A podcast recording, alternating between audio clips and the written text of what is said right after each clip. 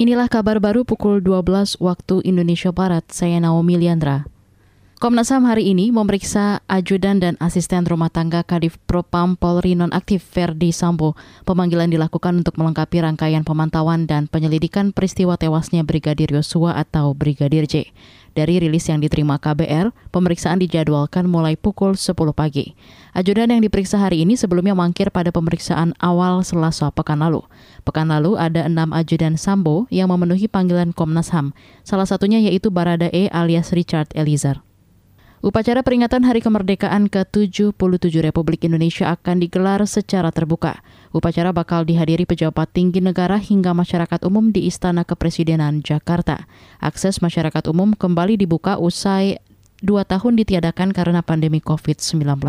Namun jumlahnya dibatasi sekitar 2 ribuan orang. Berikut pernyataan Kepala Sekretariat Presiden Heru Budi Hartono. Dan kita tambahkan pada tahun ini juga kita mengundang masyarakat terbatas, masih terbatas kurang lebih uh, eh, 1000 sampai 2000, kurang lebih 2000-an di pada pagi hari dan di 2000 sampai 3000 di sore hari. Ditambah kami panitia tetap menyelenggarakan secara virtual. Perbedaan tahun lalu adalah kami tidak mengundang masyarakat, tetapi kali ini kita undang masyarakat terbatas. Kepala Sekretariat Presiden Heru Budi Hartono menambahkan, masyarakat yang ingin mengikuti langsung upacara HUT RI di Istana Negara bisa mendaftar melalui laman pandang titik istana presiden titik go titik id.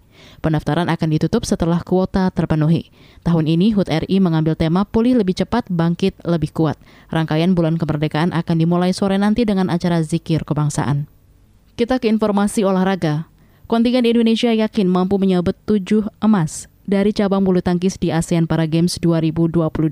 Jalan itu makin terbuka usai tim Merah Putih meraih medali emas pertamanya dari nomor barugu putra. Selengkapnya disampaikan Yuda Satriawan.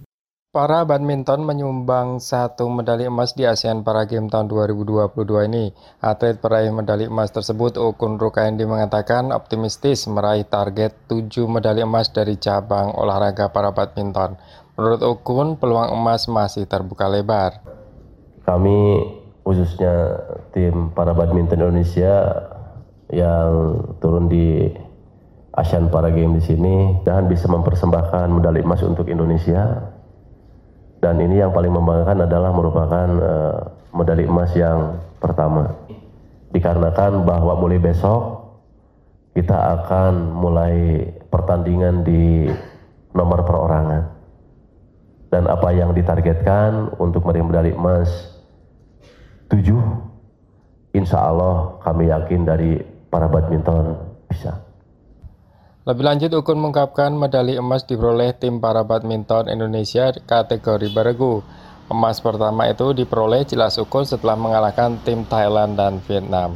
Saat ini para badminton fokus pada peluang emas di kategori perorangan.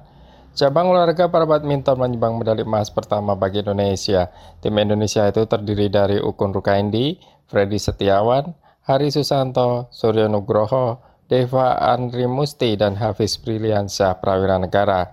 Sementara itu medali perak diperoleh tim dari Thailand. Dari Solo, Jawa Tengah, Yudha Satriawan, KBR. Demikian kabar baru KBR, saya Naomi Liandra.